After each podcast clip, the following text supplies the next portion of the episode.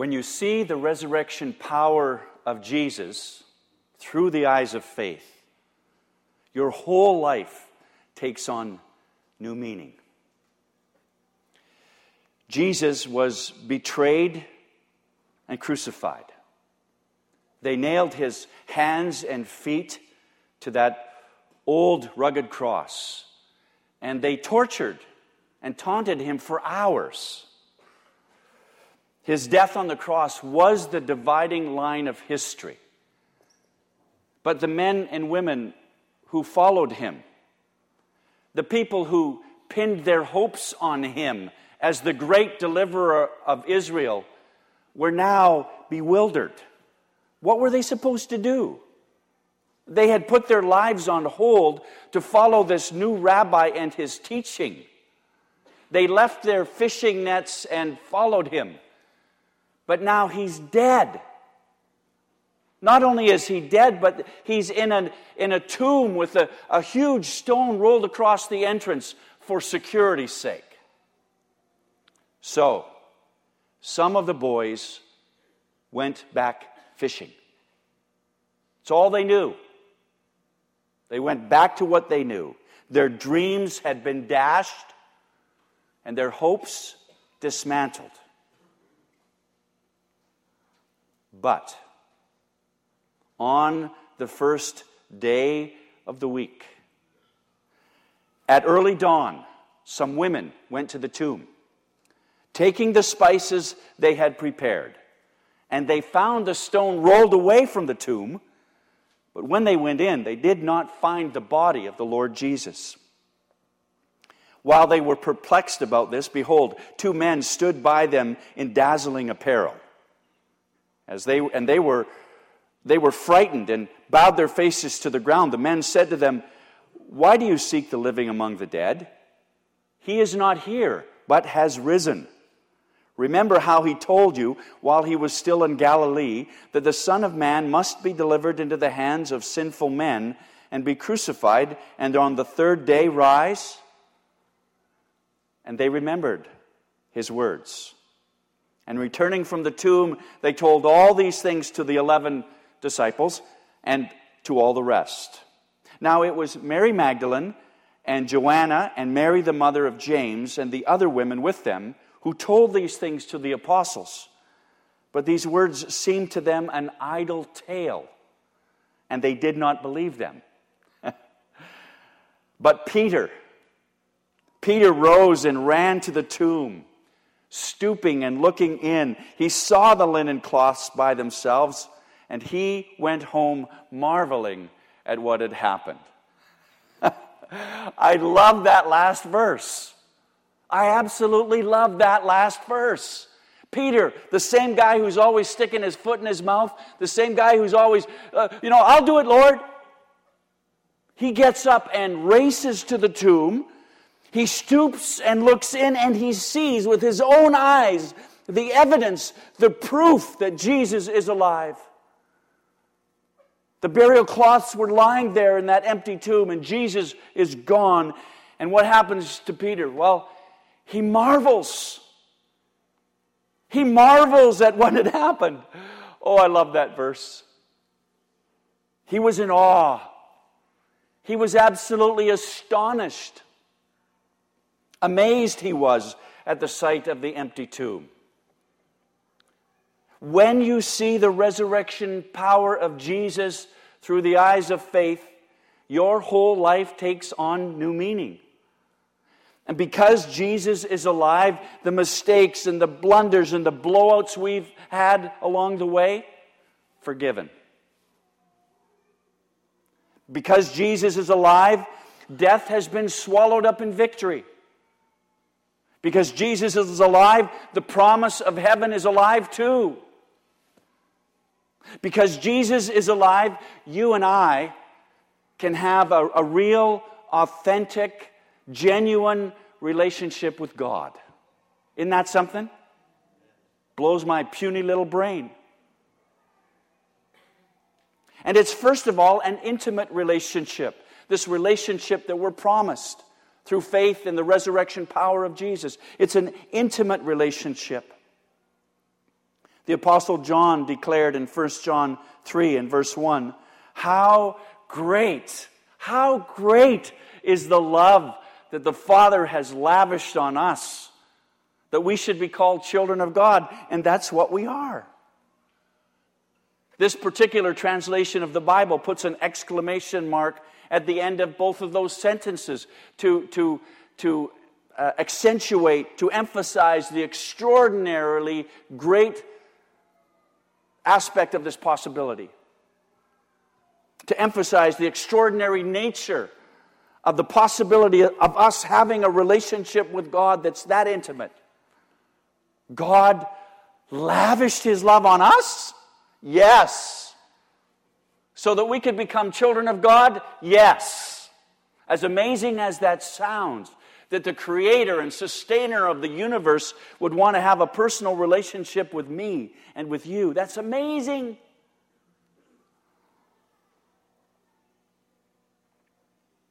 One day, a little boy went into a pet shop. He was looking for a puppy. And so the store owner took him to the back of the store where there was a brand new litter of pups. And so the little boy picked up each puppy and he examined it, put it back, and meanwhile, the store owner had gone back to the front of the store to look after the counter.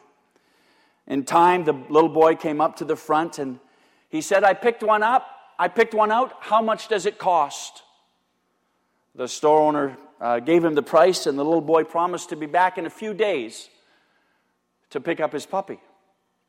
The store owner said, Well, don't take too long, son, because puppies like these, well, they sell fast. The little boy smiled knowingly and said, Oh, I'm not worried. Mine will still be here. And off he went. So he started to earn money every way he could weeding the garden, washing windows, washing the car for his dad, cleaning yards of the next door neighbors. He worked hard and he saved his money. And when he had enough money, he went back to the to the pet store to get his, to get his pup. And he walked in the front door and he, he emptied his pockets and he had all these wadded bills. The store owner sorted the cash and counted it and verified that he had enough money for the puppy. And he said to the little boy, Okay, you can go pick out your pup. So the little guy went to the back of the store and he reached right into the very back of the pen and he picked up this skinny, scrawny, spindly little pup and started to leave. And the store owner stopped him and said, No, son, wait a second. Don't take that pup. That pup's never going to fetch for you. That pup can't run fast. Why don't you, why don't you put that back and get a, get a healthy dog? Oh, no, he said. No, thank you, sir. This is exactly the kind of dog I've been looking for. And he turned to leave. And just then the store owner realized, he understood what was happening because extending from the bottom of the boy's blue jeans was a prosthesis. He wore an artificial limb. And he, he wanted this unwanted dog. That little boy wanted this unwanted puppy because he knew exactly how that little dog felt. And he knew just how special that little dog was.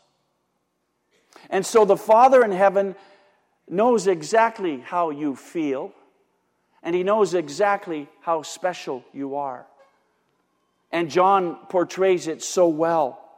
How great, how great is the love the Father has lavished on us, skinny, scrawny, spindly, sinful creatures that we are. He lavished his love on us, and he cares about us. He calls us children of God, and that's what we are. So we can have a special, intimate relationship with the Father. Does that appeal to you? Oh, yes. And because of the resurrection of Jesus, our relationship with God is not only intimate, but it can be a confident relationship. It's not only possible to know that we have a relationship with God the Father. It is God's will for us to know and be confident of the relationship that we have with Him. John states categorically that this was his purpose in writing his first letter. 1 John 5 and 13. I write these things to you who believe in the name of the Son of God, Why? So that you may know that you have eternal life. I don't know about you, but I've, I, have had conversations with people many, many times, you know, and they say, well, you can't, nobody, nobody can know that for sure. You can't know that. See, they, they've been taught in their, in their church background, they've been taught that nobody can know. It's all guesswork. Only at the very end can we know it. That's not what the Bible teaches. The Bible teaches that we can know and we can have a confidence in, in, in knowing that, that, that we have eternal life. You can know for certain. But the way to be sure is not by how you feel. Our feelings are not to be trusted all the time. Most people rely too much on their superficial emotions or their feelings, and one day they feel close to God, and the next day they don't. And since they imagine that their feelings are somehow an indicator of the spiritual barometer, they fall into a frenzy of uncertainty often. This erratic experience is not God's will for His children. He wants us not only to have an intimate relationship with Him, but one that's full of confidence. Not pride, but, but confidence.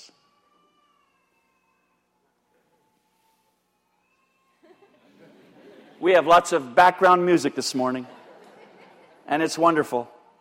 And if you're sitting in that back quadrant going, "Whoo!" there's empty chairs up here. Come on, come on. And if there are not enough chairs, just bring your chair with you. You can sit up here. It's nice and quiet up here. They're family. Yeah, doesn't bother us. They're family. So we, we have to learn to, to mistrust our feelings to some degree. Because our feelings are very erratic. They depend on circumstances and they, they, they can change like the weather, or they can change with, with how much garlic you've had in the salad the night before.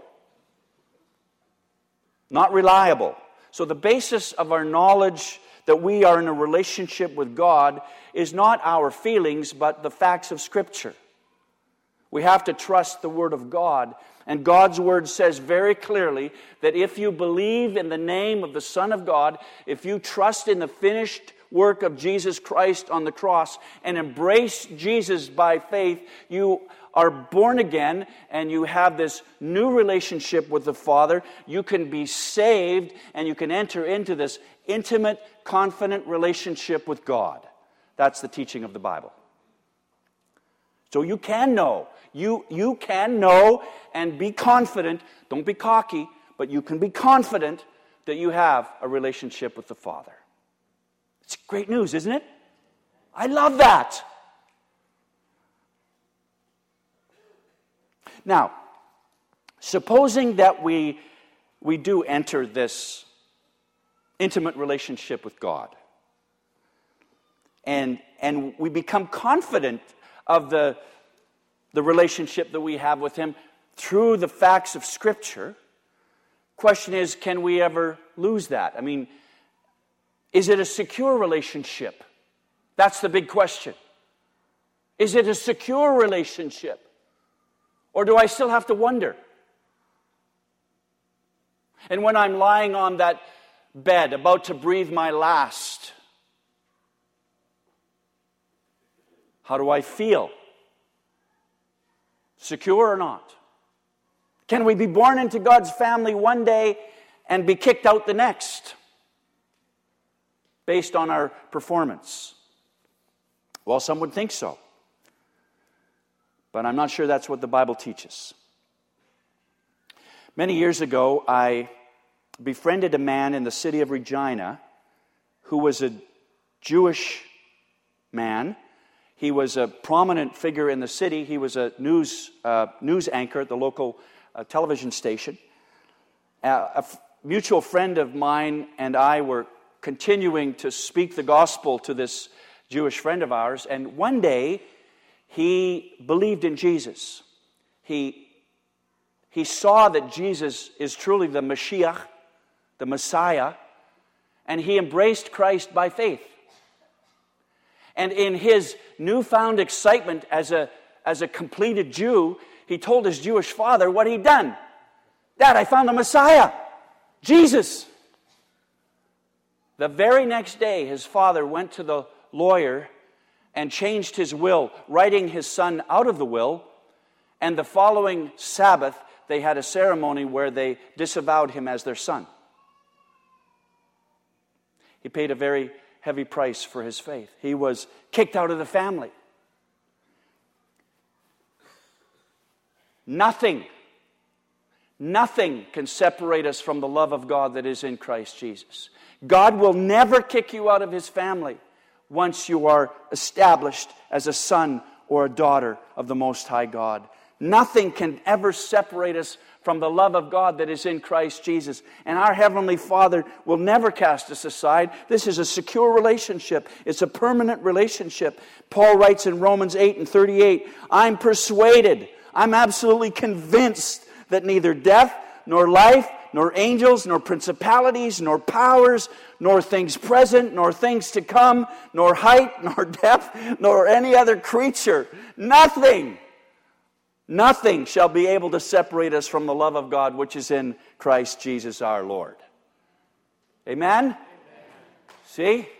It's true. It says it right in the Word.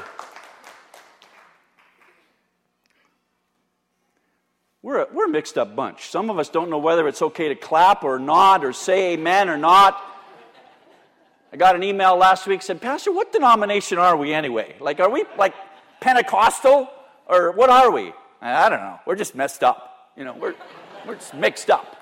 We're just a bunch of people that gather together for simple worship, passionate prayer, and strong teaching. Amen? Amen.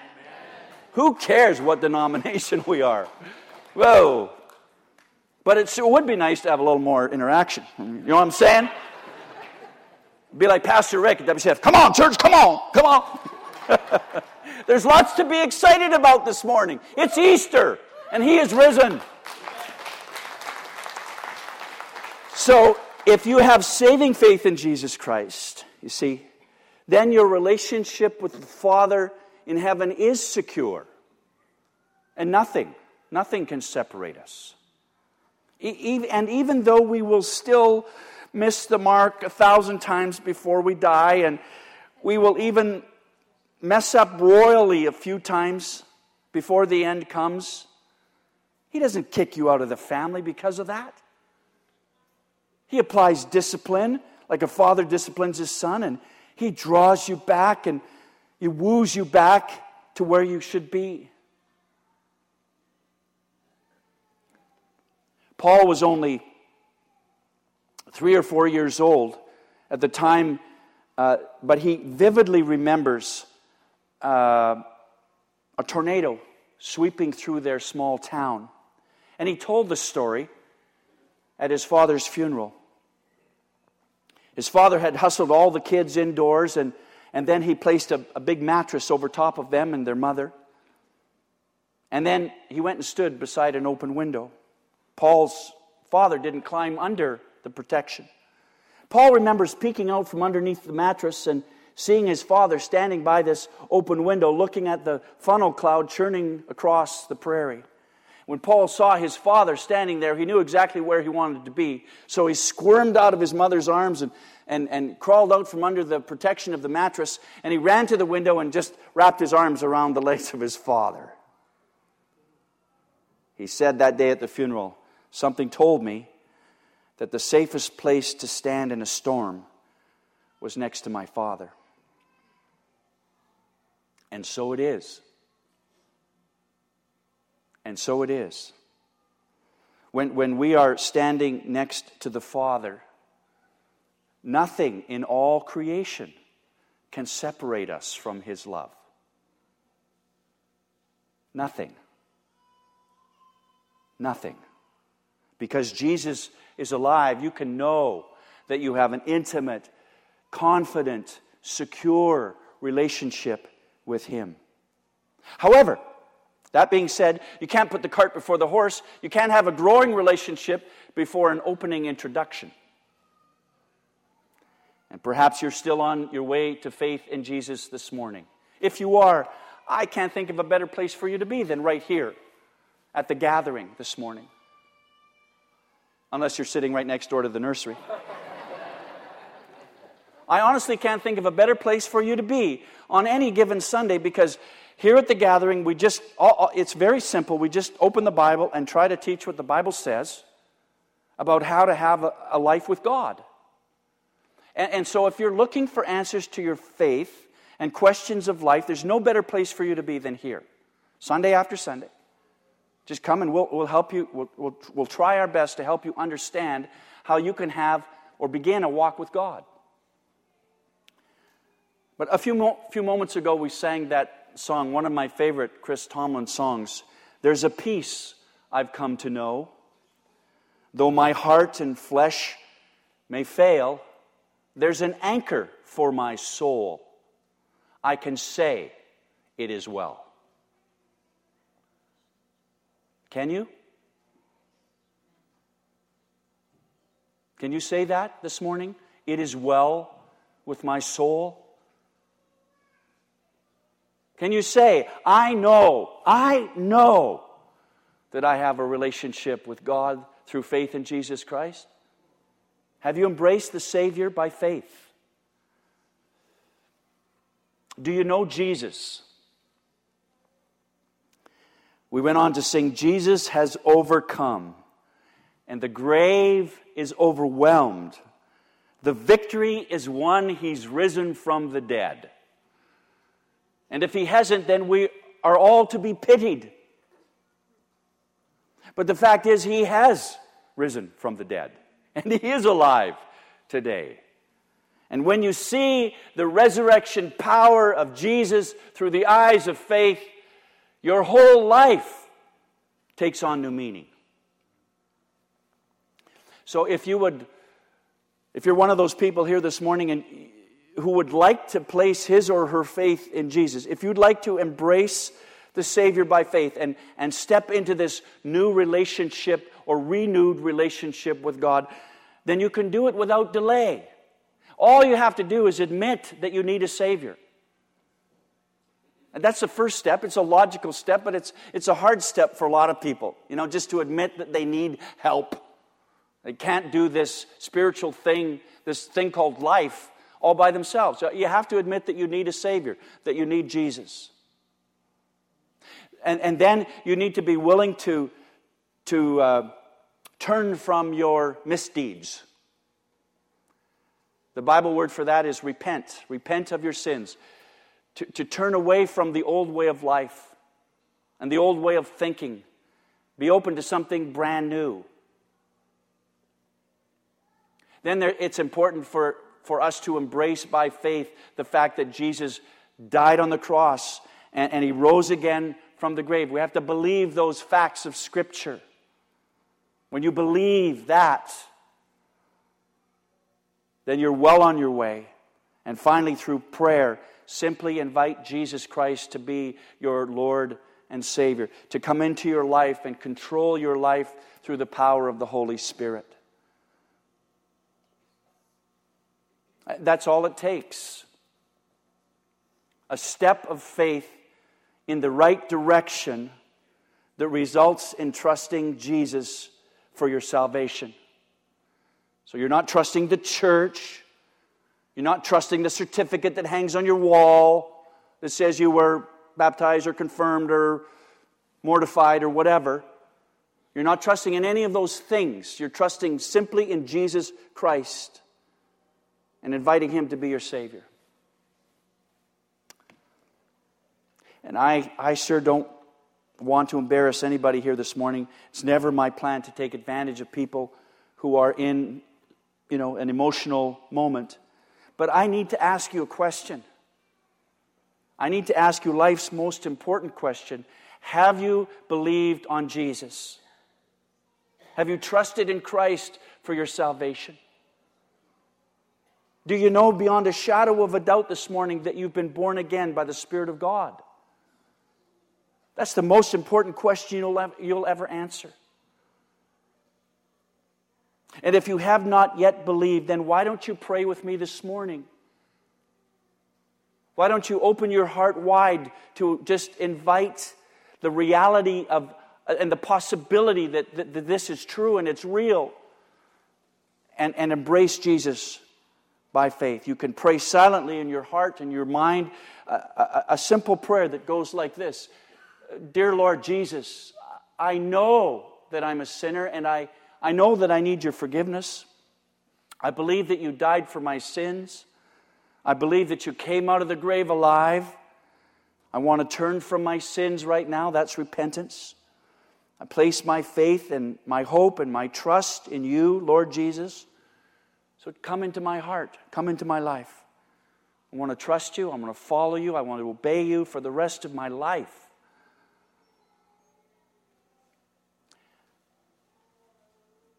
And that's all it takes. But, but that's just the beginning. That's just the beginning.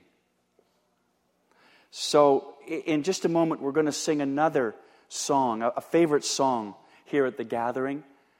Um, another one of our favorites. And the first stanza goes like this Amazing grace, how sweet the sound that saved a wretch like me. I once was lost but now am found, was blind, but now I see. And maybe that maybe that's happened to you this morning. Maybe you came in here eyes open but but blind spiritually. And just in this moment, you, you prayed this prayer and you you put your faith in Jesus. You prayed that prayer along with me as I said it. You prayed it in your heart. You believed it. You're trusting in what the Bible says, and you've stepped across the line of faith. Well, if you did, welcome to God's family this morning. We're glad that you've made that decision. If you prayed that prayer, you now know that your chains are gone and you've been set free. you've started a brand new relationship with the Father. And we'd like to know about it. Not just because we're curious, but because we want to help you get started. You see, it's just like a, a, a, match has been held up to, to start a fire in your life. And well, once that, once that catches and gets fed, it, it, it blazes. But it, in those early moments, those early days, it's just a little spark, a little fire. And we want to fan it into a great flame. We want to help you. We want to encourage you. We want to give you some information that will help you get started. So even as we as we sing this song in a moment, I'm wondering, and we're going to stand and sing in just a moment. I'm wondering if those of you who prayed that prayer this morning, you, you stepped into this relationship with God uh, for the first time, so to speak. Why don't you come and meet some of our friends here at the front? We're going to have four or five people up here who just are, they want to give you some information. They'll get, they'll get your uh, name and phone number so we can be in touch with you and just pray with you briefly. We really want to help you get started. And so don't be, don't be fearful, don't be afraid. We, we're not going to put you on the spot or ask you to say anything. We just want to meet you and greet you and, and help you get started in this new faith. So why don't you come as we sing Amazing Grace this morning? You just come. Some of our friends will be here ready to meet you this morning.